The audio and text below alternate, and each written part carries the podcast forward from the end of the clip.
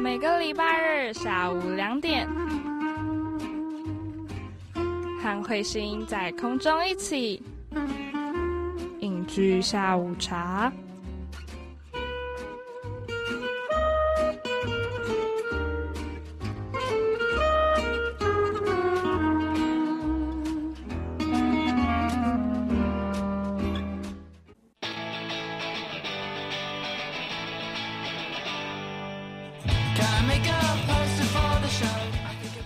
到每个礼拜日下午两点零五分，在世新广播电台 AM 七二九空中和你相会的影剧下午茶，我是慧心。这个礼拜又要来跟大家聊聊电视剧，时间又到了，没有错。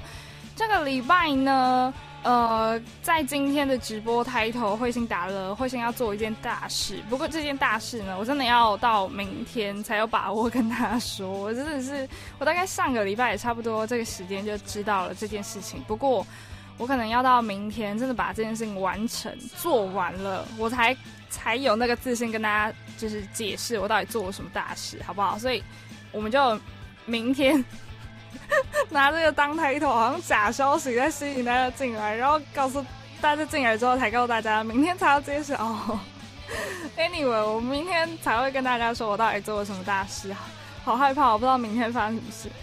今天的影剧下午茶呢，在等一下的好剧 SPA 要推荐给厌世剧迷一定要看的一部迷你影集。为什么叫迷你？因为它三个小时内就可以把它看完了。它是《去你的世界末日》跟《怪奇物语》的结合作品。那但是整个的负能量还有它另外的正能量，都可以让大家对它爱不释手。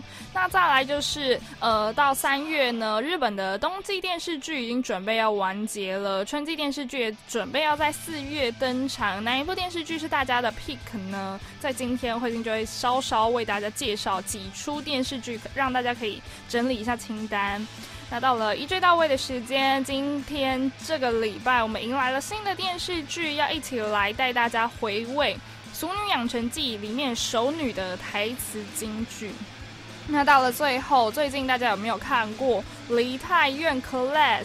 在里面，除了非常帅气的朴叙俊，还有金多美之外呢，另外一位抓大家眼眼球、非常让大家眼睛一亮的，就是我们的全娜拉。在最后的演员放大镜，为大家一起来，就是带大家一起来认识全娜拉，她到底是怎么样的一个演员？你知道，其实她是韩国女团出身的吗？今天的影剧下午茶也有很多很多的资讯要分享给大家，所以大家千万不要离开，一定要继续锁定到最后，知道吗？好啦，明天就是等慧星完成整件大事的时候，再告诉大家到底发生什么事了。最后呢，请大家准备好你的点心饮料，我们要开始今天的影剧下午茶喽。广播世界魅力无限，世新电台带你体验。哦耶！好剧 SPA。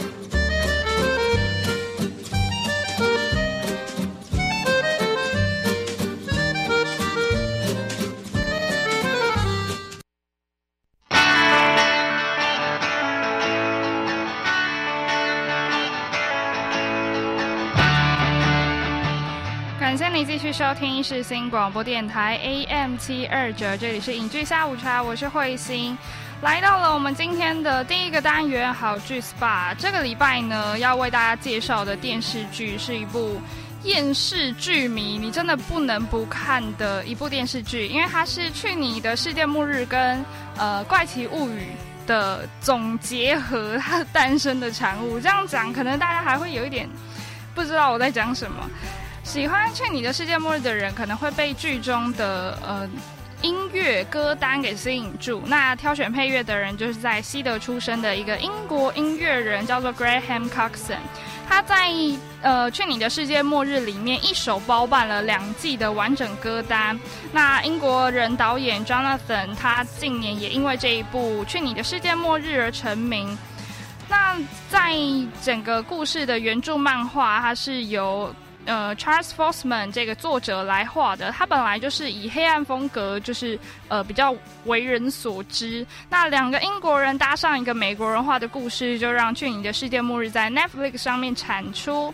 那三个人再度联手合作，就是接下来今天要介绍的这一部。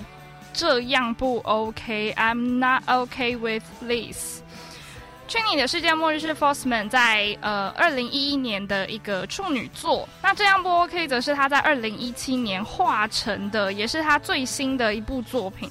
那上一部是主角是有心灵问题的一些青少年，那这次呢，则是变成了拥有超能力的女孩。他的故事在讲述女主角 Sydney，她是一个正值青春叛逆期的女高中生，她对于学校的一切都感到非常的厌恶，然后也讨厌妈妈管东管西啊，甚至还发现了自己拥有超能力。那她除了要面对父亲自杀身亡的这个谜团之外呢，她的好朋友兼暗恋对象也交了男朋友，所以她对于自己的性向也是一个需要摸索的一个大问号。那就在种种负面压力之下呢，他就发现自己拥有了超能力，可以有点有点像念力一样，会把呃身边的事物往外推，甚至会呃伤及无辜这样子。那这样不 OK？这部迷你影集呢，它整个叙事的方式啊，呃八零年代的配乐跟歌曲，还有美术设计，甚至它徒留故意留的一些尴尬的空白，都充斥着去你。去你的世界末日的呃一个风格，那就连 Sydney 他都和去你的世界末日的 James 一样，非常喜欢穿复古的毛衣。这样不 OK？他的故事主轴同样是聚焦在青少年成长的一些问题，在家庭中得不到呃呃关爱，又或是他呃死命的把自己的家人往外推。那同时，心仪心仪的对象他不了解我的情感，然后还要摸索一个性跟性向同时的挫折，竟然在负面情绪爆发的时候，让 C 的你发现了自己有超能力，有有物理性的破坏力。那他也很巧妙的把这个破坏力跟青少年时期的各种情绪控管问题连接在一起。所以没有，就是只要当女主角她感到难过啊、生气、烦躁、尴尬等负面感受，便不会，就是会没有自觉的散，就是呃使出这样的超能力，然后所以呃甚至会让她身边的亲朋好友遭受波及，也有可能就是伤及无辜。那当一个人理智断线的时候，这种状况也就是差不多，在现实当中，就是你，呃有些人就是会扫到你脾气的台风尾这样子。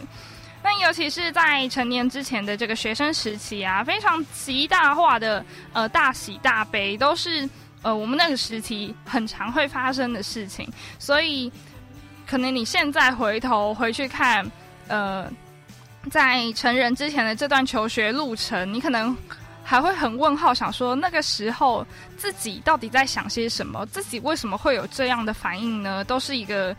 现在还是没有办法理解的事情，只有那个时候当下的情绪，你可能才会呃知道这样。那时间一过，你现在就完全想不清楚，摸不着头绪。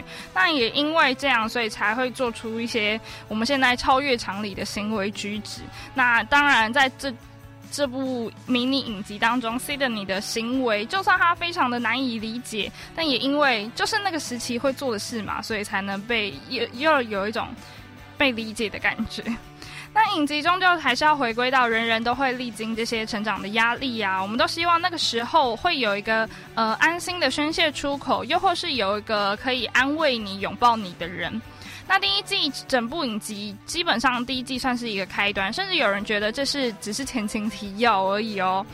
呃，整个电视剧它在刚开始的时候就看到女女主角满身满脸是血。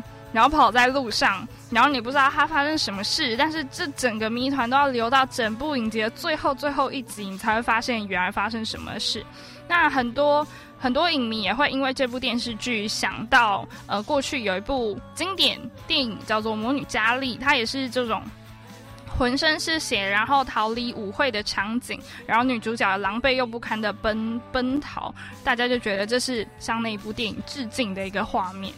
那其实原著就是 Forsman，他原本的故事是其实是非常负面、非常悲观的。可是因为这个呃 Jonathan 的导演他的编导之后呢，故事可以保留原本的负能量、厌世的特色，还能在无形之中创造许多正能量而且有趣温暖的情节，就像是变换一种形式去呈现青春最糟糕的部分，也给负面情绪有一个发泄的出口。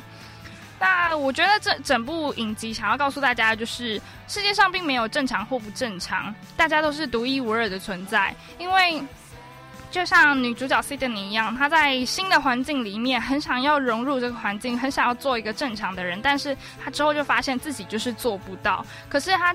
呃，某一某一个角度来想的话，其实他只是害怕把自己最真实的一面拿出来给大家看。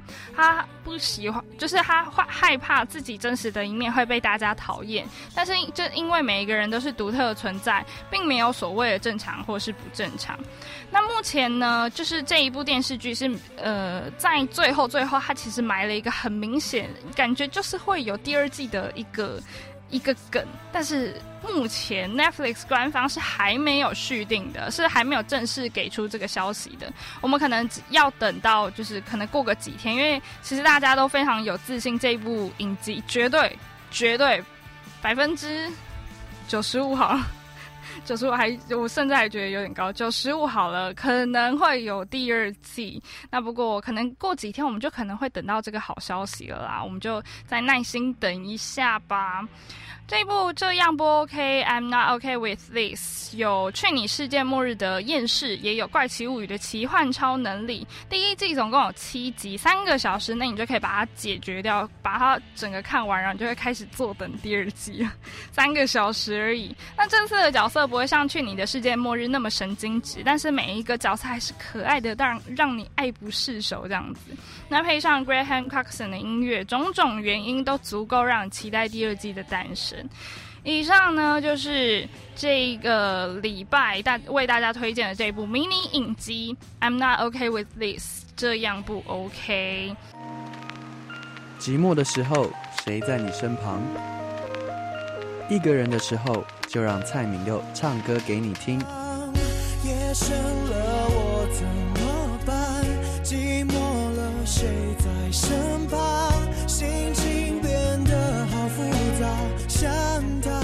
我是蔡明佑，你现在收听的是世新电台 FM 八八点一 AM 七二九。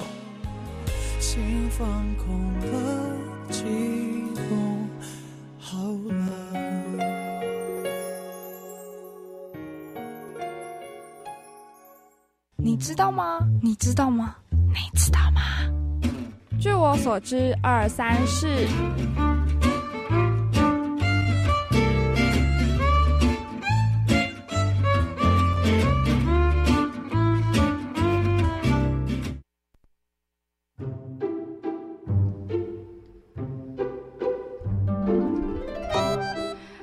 继续收听世新广播电台 AM 七二九，这里是影剧下午茶，我是慧心，欢迎来到我们的据我所知二三事，每个礼拜要和你聊聊关于电视剧的大小事。今天呢，要跟大家聊的呢，就是因为呃，日本的冬季电视剧在三月这个月份呢，即将会一步一步开始完结，那迎来的新的春季电视剧也准备会在四月开始陆续登场，所以。今天就是为大家介绍一些准备要在四月播出的一些日剧，大家可以列列入自己的呃呃看剧的清单当中，可以当做一些参考啦。那因为其实数量非常的多，所以慧心也是挑精挑细选，不过也是挑了一些比较靠近三月份可能会播出就是的一些春季电视剧。那有可能下个礼拜还会有一些名单，也说不定。那首先第一出呢，就是我们的洼田俊孝，他主演的二零二零春季晨间剧《应援 L》。准备要在三月三十号，就是三月的月底就要登场跟大家见面了。这也是他二零一四年在《花子与安妮》这部电视剧之后呢，再次出演晨间电视剧。那这一次的故事是以日本著名的作曲家古关裕和他的妻子金子为蓝本而做的一个故事。古关裕呢，在日本是一个非常有名的作曲家，他的一生就是大量的创作非常多的歌曲，也曾经获得 NHK 他们颁发的广播文化奖，在日本著名的军歌《露营之歌》，还有甲子园的主题曲《荣冠为你而闪耀》，还有。东京奥运开幕礼上面使用的奥林匹克进行曲都是他的手笔哦，都是他创作的，非常厉害。那所以这次在呃电视剧当中呢，洼田正孝所要主演的这个主角就叫做关关。古山玉一，那他是出生于福岛县福岛市，本身代代相传都是服装店的长男，但是遇上音乐之后呢，他就开始自学作曲，然后发现潜能，他偷偷把就是他自己的创作寄到海外参加比赛，然后还拿到了奖，也因为这个机会呢，让他认识了以歌手为目标的女学生，也就是他。嗯，未来的老婆这样子，那他们就因为音乐，然后相知相恋，然后结婚。两个人婚后呢，就决定要到东京一起去闯一下音乐之路。那也认识了更多个性丰富的人。那在一个不呃不景气的时代，仍然互相扶持，然后创作了非常多的名曲。不过到了战争的爆发，他也被皇军去邀请去创作军歌。那很多年轻人唱了他的歌，然后勇敢上战场而战死，让他觉得心。非常的难过，所以战后呢，他们就决定以音乐和身心受伤的人提供一些勇气，一起走进一个新的时代。目前呢，除了已经确定是由洼田正孝来主演之外，还有呃呃其他六位新演员的名单都是会在东京篇登场的角色，像是有很多。几乎都是大家熟悉的面孔，像是古田新太啊，还有 Red Wings 的呃野田洋次郎跟重里伊沙等人。这一部应援呢会在三月三十号在 NHK 首播。那第二部则是许久不见的石原里美，石原聪美最近呢要第一次挑战药剂师的角色，她所饰演的这一部默默奉献的灰姑娘，准备在四月九号登场。这也是第一部以药剂师。作为主要题材的一部日剧，原作其实是荒井妈妈雷她在月刊 Comics Zen 上面连载的一个漫画。那它其实是讲。嗯，他的作品因为大艺术不会像医生或者护士那样面对病人的药剂师，在不被关注之下，作为云下的力量者，默默的去为患者呃付出啊，去去付出他的能力，那所以也被呃很多医药科的大学生奉为圣经。这部漫画。那这个这一次电视剧的故事，他要讲述有八年经验的这一位药剂师，他认为药物会影响患者今后的生活，所以必须要知道对方的一切，这就是药剂师最重要的事情。那虽然他想救很多的病人，但是他他没有那么多时间去对每一个患者进行了解，那也因为工作效率不及其他药剂师而受压。但是他每天呢，还是一直保持着信念，希望就是让所有患者取回理所当然的每一。天，那这一部电视剧准备会在四月九号登场，剧中也其实有很多大家熟悉的角色，那我们就可以好好期待四月九号这一部电视剧的播出。在第三部呢，是以呃慧星之前有看过的一部韩国电影而改编的日剧，叫做《未满警察》，它是以警察学校为舞台，然后呃两个就是非最近也不是最近，就是日本非常。非常有名的年轻偶像中岛健人跟平野紫耀要来双主演这部电视剧。那中岛健人在剧中是饰演一个重视理论的头脑派，那他在剧中就有与生俱来的记忆力，让他可以就是对罪犯侧写。这个能力就很厉害这样。那另外一方面，平野紫耀在剧中则是要饰演一个充沛体力，而且作为武道经验者的实力者。他在呃剧中就是比较走一个比较脱线的思考方式，会可能会为周围的人带来麻烦，但是他遇到有困难的人，会第一个时间往前冲这样子。那除了两位偶像之外呢，还有很多大家熟悉的面孔，像是以世谷有介，他在剧中饰演这个警察学校的教官。那还有原田太原田太造啊，还有吉濑美智子、中村有里等人的参演。这部电视剧其实之前我我刚刚就有讲过，是由呃。过去韩国的电影《青年警察》，当时候是朴叙俊跟江河娜来主演的这部电影来改编。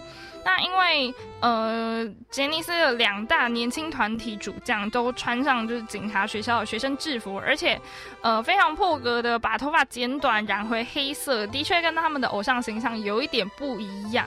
那这种在这一次春季日剧当中，其实有很多部的。主角阵容都非常的厉害，那这两位年轻偶像的不能站稳站稳他们的脚，就就要等大家很多很多的支持了。最后一部呢，是由中村伦也执主演的《美食侦探》这部电视剧。美食侦探明智五郎会在四月十二号跟大家见面。这一部也是改编自漫画的一个作品，而且他是从，就是他是一个私家侦探，但是他是一个美食家，所以他们会从。嗯，一个非常平凡无奇的调查，然后发现一些意外的转折，甚至跟吃的东西有相关的一些案件，会在这边拉起序幕。那这也是中村伦也十三年首度主演连续剧，而且是第一次在这这种黄金档的时段这样，所以可以好好期待一下这一部电视剧《美食侦探明智五郎》。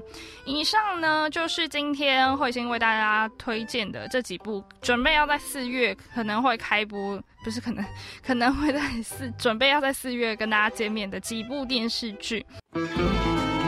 Winter is coming，日子过了就好了。너와함께한시간모두눈부셨다날이좋아서날이좋지않아서날이적당해서一句到位。모든날이좋았다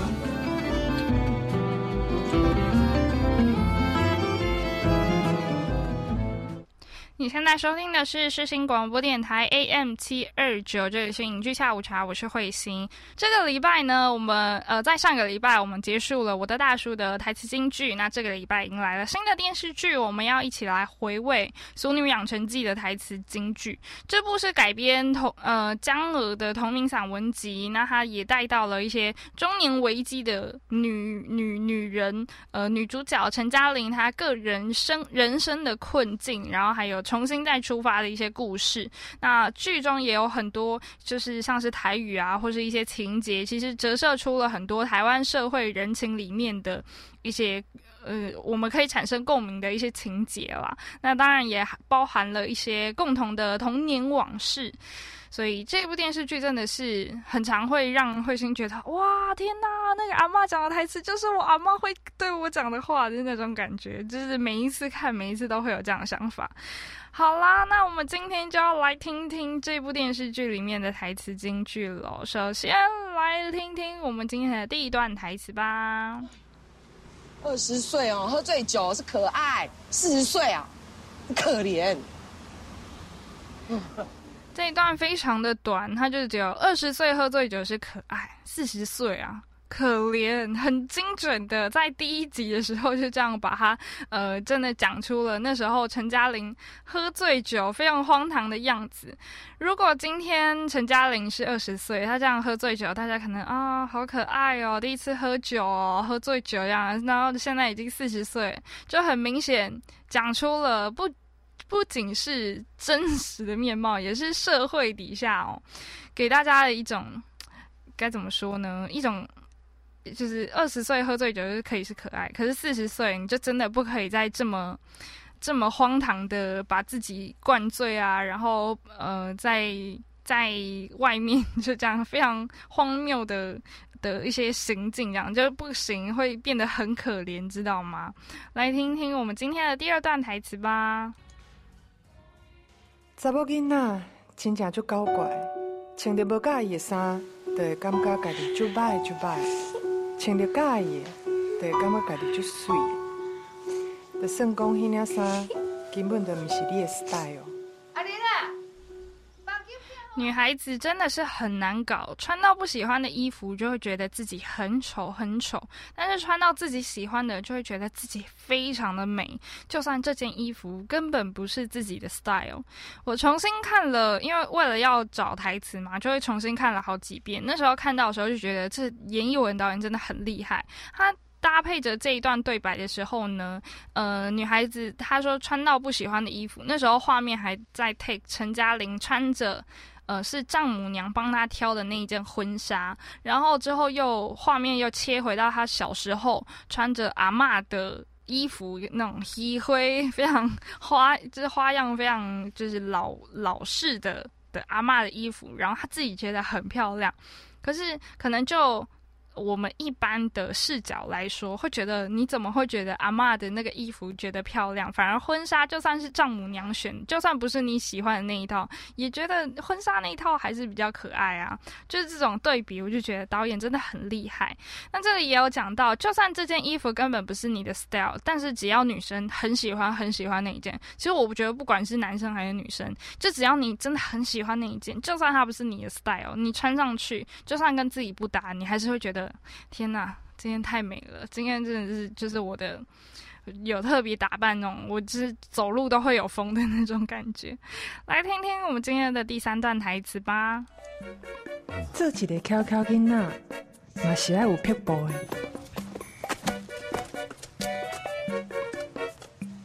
有时阵，你爱找一个所在，会师秘籍。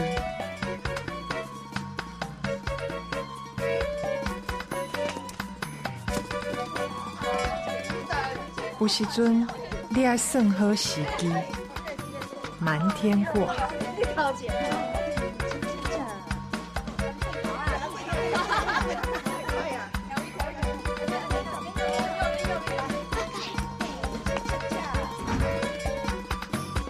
各有时阵，你爱心肝较雄的，辜负阿爸的爱。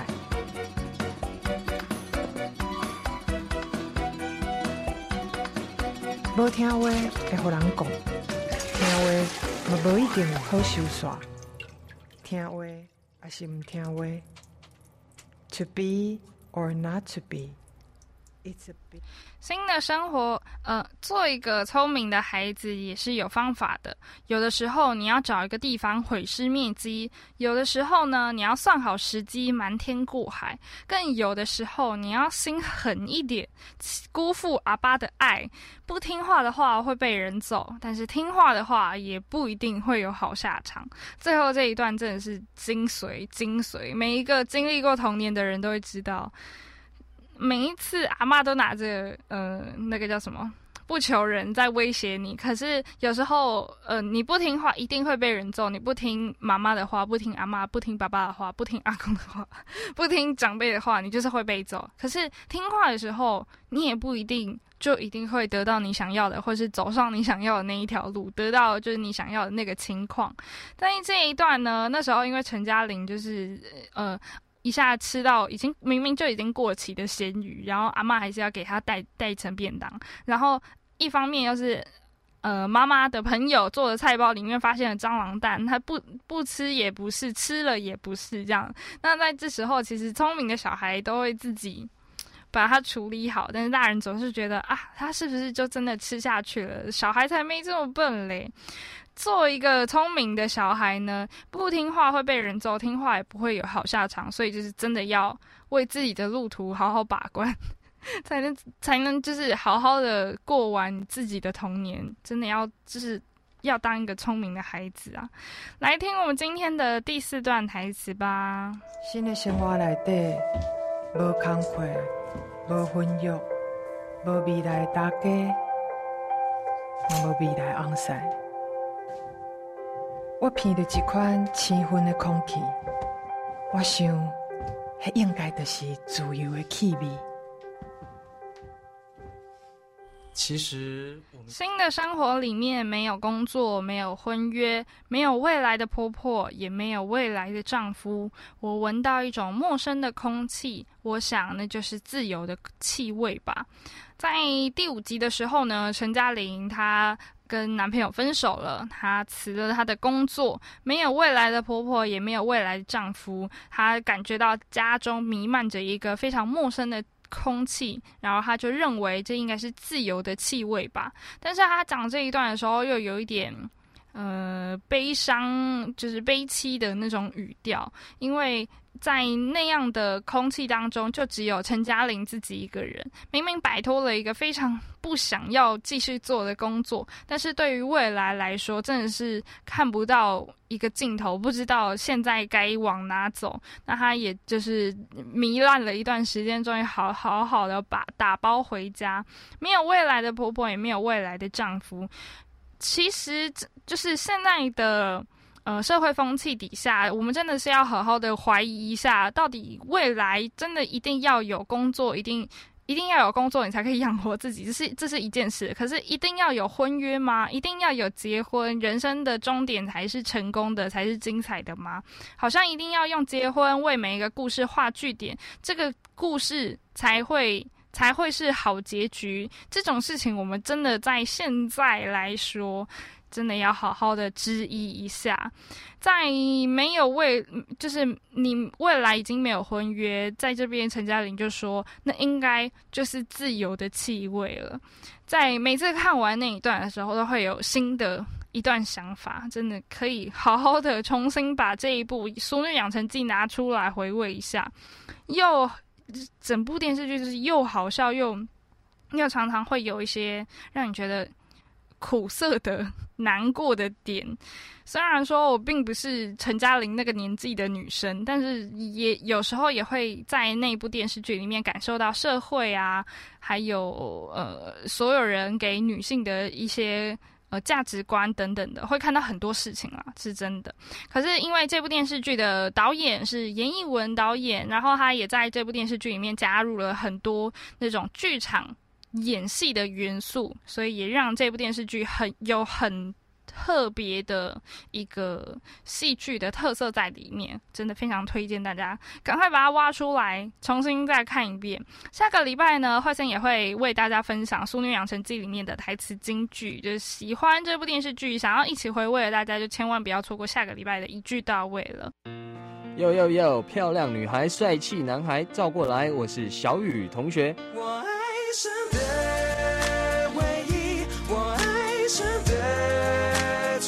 爱上最与众不同的好音乐，就在世新电台 FM 八八点一 AM 七二九。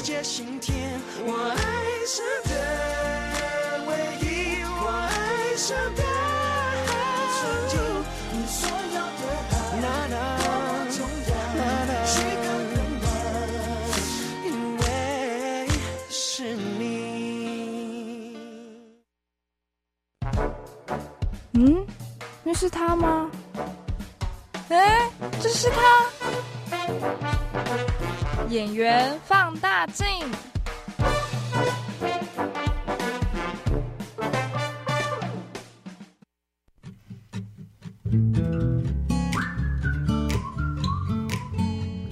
感谢你继续收听是新广播电台 AM 七二九，这里是影剧下午茶，我是慧心。这个礼拜呢，要为大家介绍的就是最近非常夯的韩剧《梨泰院 Class》，里面呢有非常呆、发型很呆的朴叙俊，然后也有非常帅气的金多美。然后另外一个让大家眼就是眼球无法忽视的呢，就是在里面是演女配角的全娜拉。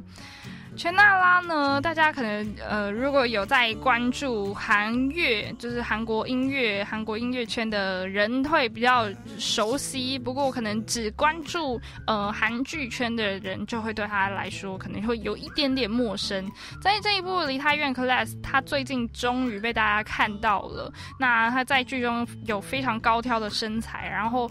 在里面的演技也非常的厉害，非常精湛。那在里面饰演吴秀雅的全娜拉呢，曾经呢就是以韩国女团出道的这一位演员艺人。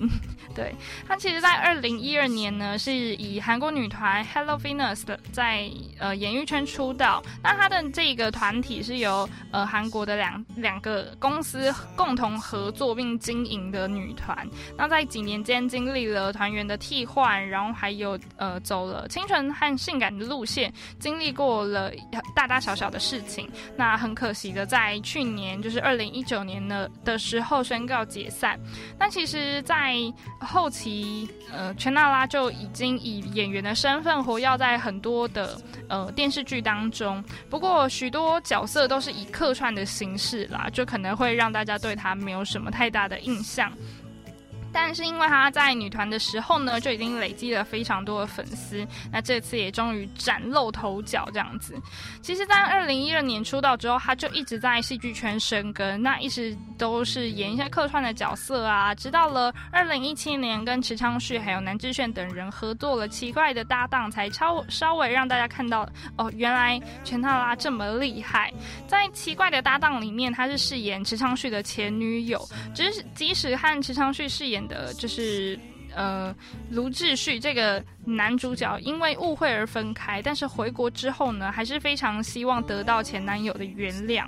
那在剧中，他总是穿着西装，就给大家一种干练的形象。也播出之后，就吸引了大家的注意，然后也呃有引起不少的讨论。之后呢，他又接了一部非常厉害的电视剧，也是慧心第一次看到全娜拉的电视剧，叫做《我的大叔》。在里面呢，饰演一个个性比较白目、讲话比较直接的崔佑拉，在里面还跟呃，就是大叔三兄弟的老三、老幺普奇勋这对冤家，就是看起来互相讨厌，但是后来还发展了发展出一段感情线，真的非常推荐大家。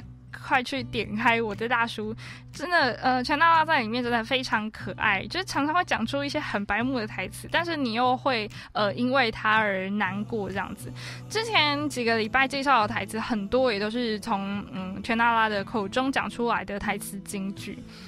在我的大叔之后呢，他就接演了《致亲爱的法官大人》，在里面又是演一个非常精明能干的女主播。那在里面。就是一个架势十足的人，那甚至就是在里面有一个反转的魅力，也圈了不少粉丝。那后来终于在二零一九年，在《监狱医生》医生监狱医生里面就饰演了女主角的。角色，而且这一部电视剧那时候也在首播的时候拿下了收视冠军，非常厉害。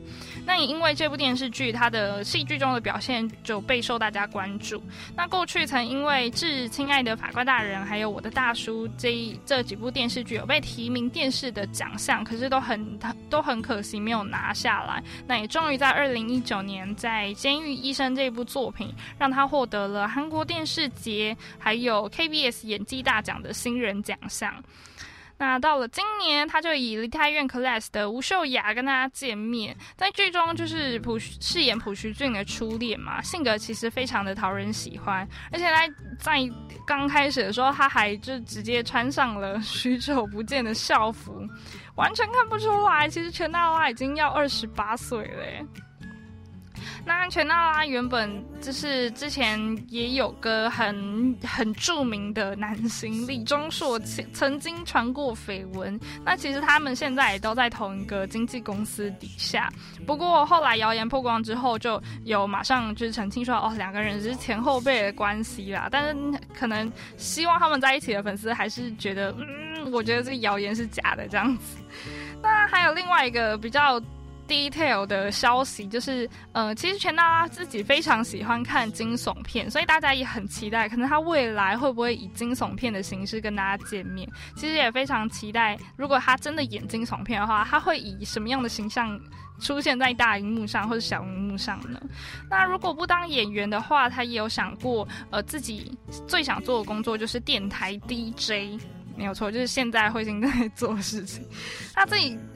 自己是觉得自己的声音不是就是不够好听，不够好听到可以当电台 DJ，所以才呃才放弃这个工作。那如果未来有机会的话，他也不会排斥这样的职当这样的职位哦。所以未来大家也有可能在电台听到他主持的节目也说不定。以上呢就是这个礼拜为大家介绍全娜拉这位女演员，她真的非常的可爱，非常的漂亮。然后在剧中的不管是冷艳的表情也好，可爱的表情也好，都会对他爱不释手。赶快大家赶快点开梨泰院 Class 欣赏他的演技吧。